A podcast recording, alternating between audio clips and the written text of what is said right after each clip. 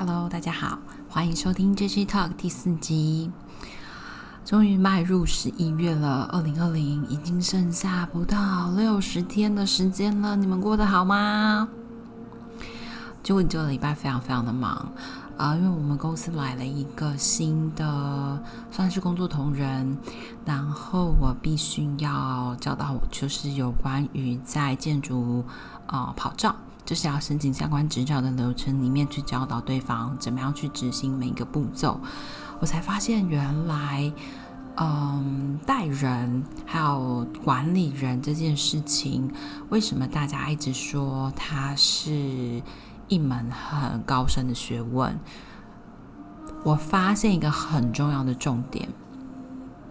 如果说你今天发现你自己做的事情啊，或者是什么事情很容易引起你的情绪，感觉到愤怒、沮丧，然后难过，就是很多你觉得比较负向的情绪的时候，有一个很重要的重点，那就是表示说，其实你的能力还没有到这个地方。如果说今天这件事情它不会影响到你的心情，你觉得无所谓，很有可能就是这件事情对你无关紧要，或是你已经远远的超越了这个问题困扰你的当下。所以，唯有当我们觉得我们无法控制，我们无法掌握，我们无法就是去做到我们想要的那个状态的时候，会让我们才会真正的有情绪出现，会觉得说，嗯、你干嘛这样？嗯、你干嘛那样？然后会有很多的抱怨或者很多的不开心出来。所以，我觉得你们可以观察看看自己的情绪。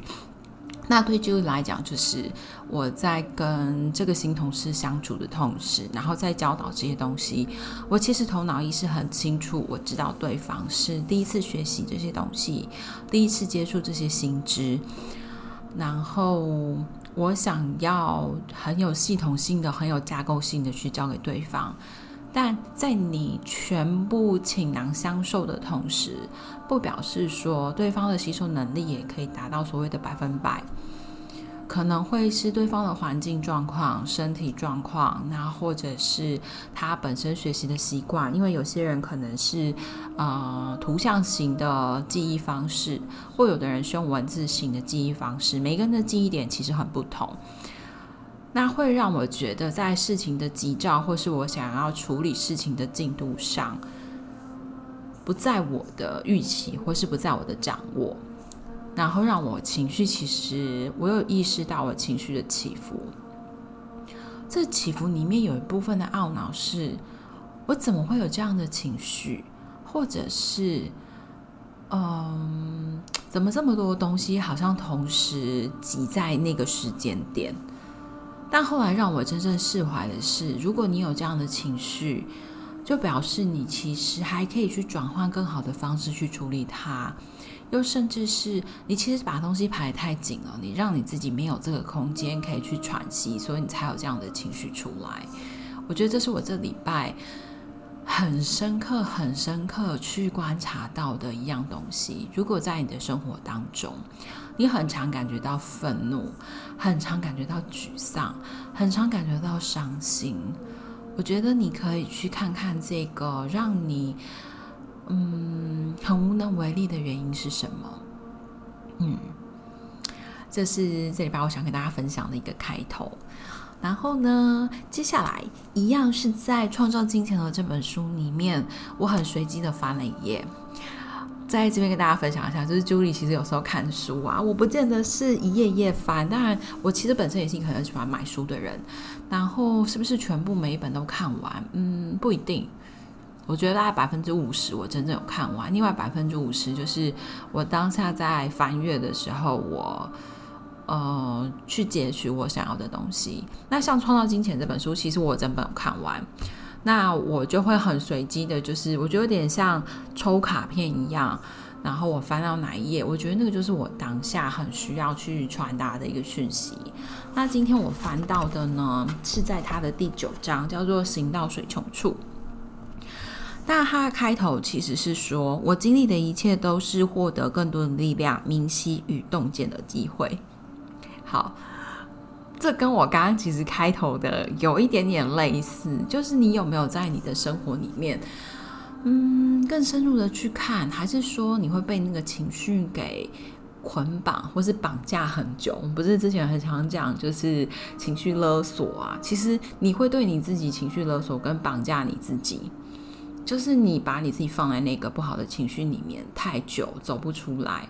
然后引起这个情绪的原因，你有你有可能认为这个主轴是因为别人，所以你会把你所有的愤怒跟不开心的。指针都会一直对着对方，然后走不出来，因为你会认为这个主轴不是你造成的，是别人造成的，所以不是你可以改变的，不是你怎么样怎么样怎么样，然后你就觉得哦，好啊，那你就只能这样了，然后就会待在原本的地方。所以我我想要提醒的是，如果你有这样的状况，可能你可以重新的去看看你的生活里面，嗯，用不同的角度来看看吧。那特别这个在金钱的部分里面呢，他讲到的是，嗯，我们常常觉得生活里面我们要拥有足够的金钱，才可以去解决生活里面的很多面向。但是其实生命它就像是一个螺旋，你会一再的经历每一个阶段，从越来越高的视角体去体验它们。当你没有钱的时候，你在学习很多处理金钱的课题，培养金钱到临时轻松以对的能力。要突破这一层，你得在金钱消费要求和需要的方面，维持简朴单纯的生活。就像想象你像冬季修剪的玫瑰花丛，春天来临时，你将成长茁壮。利用这段时间触碰你的基本需求。同时释放掉那些对你无益的事。我觉得在我的金钱成长的过程当中，从我以前就是一无所有，但是很执着的，我就是想要那样的生活，然后过度的支出，然后到有负债的状况，一直到现在，就是渐渐的，我发现我有能力去给予的时候，我有一个很大的。差别点在于，当我没有钱的时候，其实我更有一个欲望，我想要花更多的钱。你们知道这个差别点在哪里吗？就当你没有的时候，有时候我们会很想要做一种举动去证明，我其实付得起，我其实可以享受这样的生活，用实质的行动去摆脱你内心知道你的金钱可能不够去足以支付你生活的那样的状态，所以你会呃过度用力，然后你会过度的花费，或是甚至是过度的纵欲。我觉得那个纵欲是一种，我可以啊，我就是真的感受到我肉体上的刺激，我感受到我生活上的东西，所以在各个面上，不管是金钱、感情，然后生活，你有没有用一种就是过度的方式，想要去证明你自己是可以的？而他刚刚他那一段话，其实是在说，你要经过所谓的高低起伏，你才有办法去知道什么样的生活形态是你真正喜欢的。我们常常在看一些有钱人可能花很多的钱在吃上面，譬如说为什么要选有机的啊？为什么要选对身体很好的啊？为什么要选比较好的食材？或是为什么要上一些很贵的餐厅？那当你没有能力去支付的时候，有时候我们会用一种很鄙视，或是觉得他们很浪费，觉得说啊，米都一样，为什么一定要吃那样子的东西？而是今天你在花钱，你有钱的时候，你有没有有意识的去，呃，用更轻松的方式，或者是用更有价值的东西来回馈在你自己的身上，而不是去批评对方的使用方式。也许你意识到，对你而言，你的身体，你只你只想用这样的照顾方式，那你也不能去否决别人用呃更在乎的食材，或是更有机的这个东西，它是不对的。要去尊重每个人生活上选择的方式，还有就是，当你在经历这一些起起伏伏的过程当中，你怎么样去处理你的恐惧？这个恐惧是你真的看到说，在这个过程里面，每一次的高低起伏，这一次的低谷可能是前一次高峰还要再高的状态，就跟我们在。呃，在学习的过程当中一样，它就像是爬山一样，你终究会有一个平台是让你在做休息的，重新的思考，重新的检视，这是生活过程当中它有趣的地方。所以我经历的一切都是获得更多力量、明晰与洞见的机会，包括就以在跟人之间的互动，在教学，然后在呃在自己的事业上的成长，或者是我今天怎么经营我公司，我的理念是什么，我其实时时刻刻都一直在看着看着我自己。这看着不是一种监视，而是我一直在问我自己：这个是我想要的吗？这个有没有偏离我当初的那个本心？然后当这笔可能收入或是这个案子还没有谈进来的时候，我那个紧张的焦虑是什么？是不是这个案子其实跟我本身我想要执行的方向，还有我的核心价值是有抵触的？然后重新的去看。我在跟人之间的互动，譬如说，我成立我的公司，我希望所有跟我合作的厂商、建筑师、设计者，然后或者是业主，他们都可以看见自己的价值。建筑师可以看见自己在业界他所贡献的那一块，设计者可以看见，因为他的细心跟雇主之间的沟通而呈现雇主他想要的东西，在图面上，在三 D 上，让人看见就是他的这份。呃，这个位置、这个智慧、这个专业，它的存在的重要性，而业主会知道，今天在生活当中，他所赚取的这些金钱，他可以获得一个，当他完成了今天一整天的工作之后，回到家，那个值得让他充电、值得去享受的一个生活环境跟氛围。在每一个位置上，每个人都可以看见自己的价值跟创造，并取得他所应有的金钱对待。这是我在成立我的呃公司的时候，我的一个很重要的核心价值。那今天在为我服务的人，在跟我共同合作的人，我给予他的金钱，或是我给予他的态度，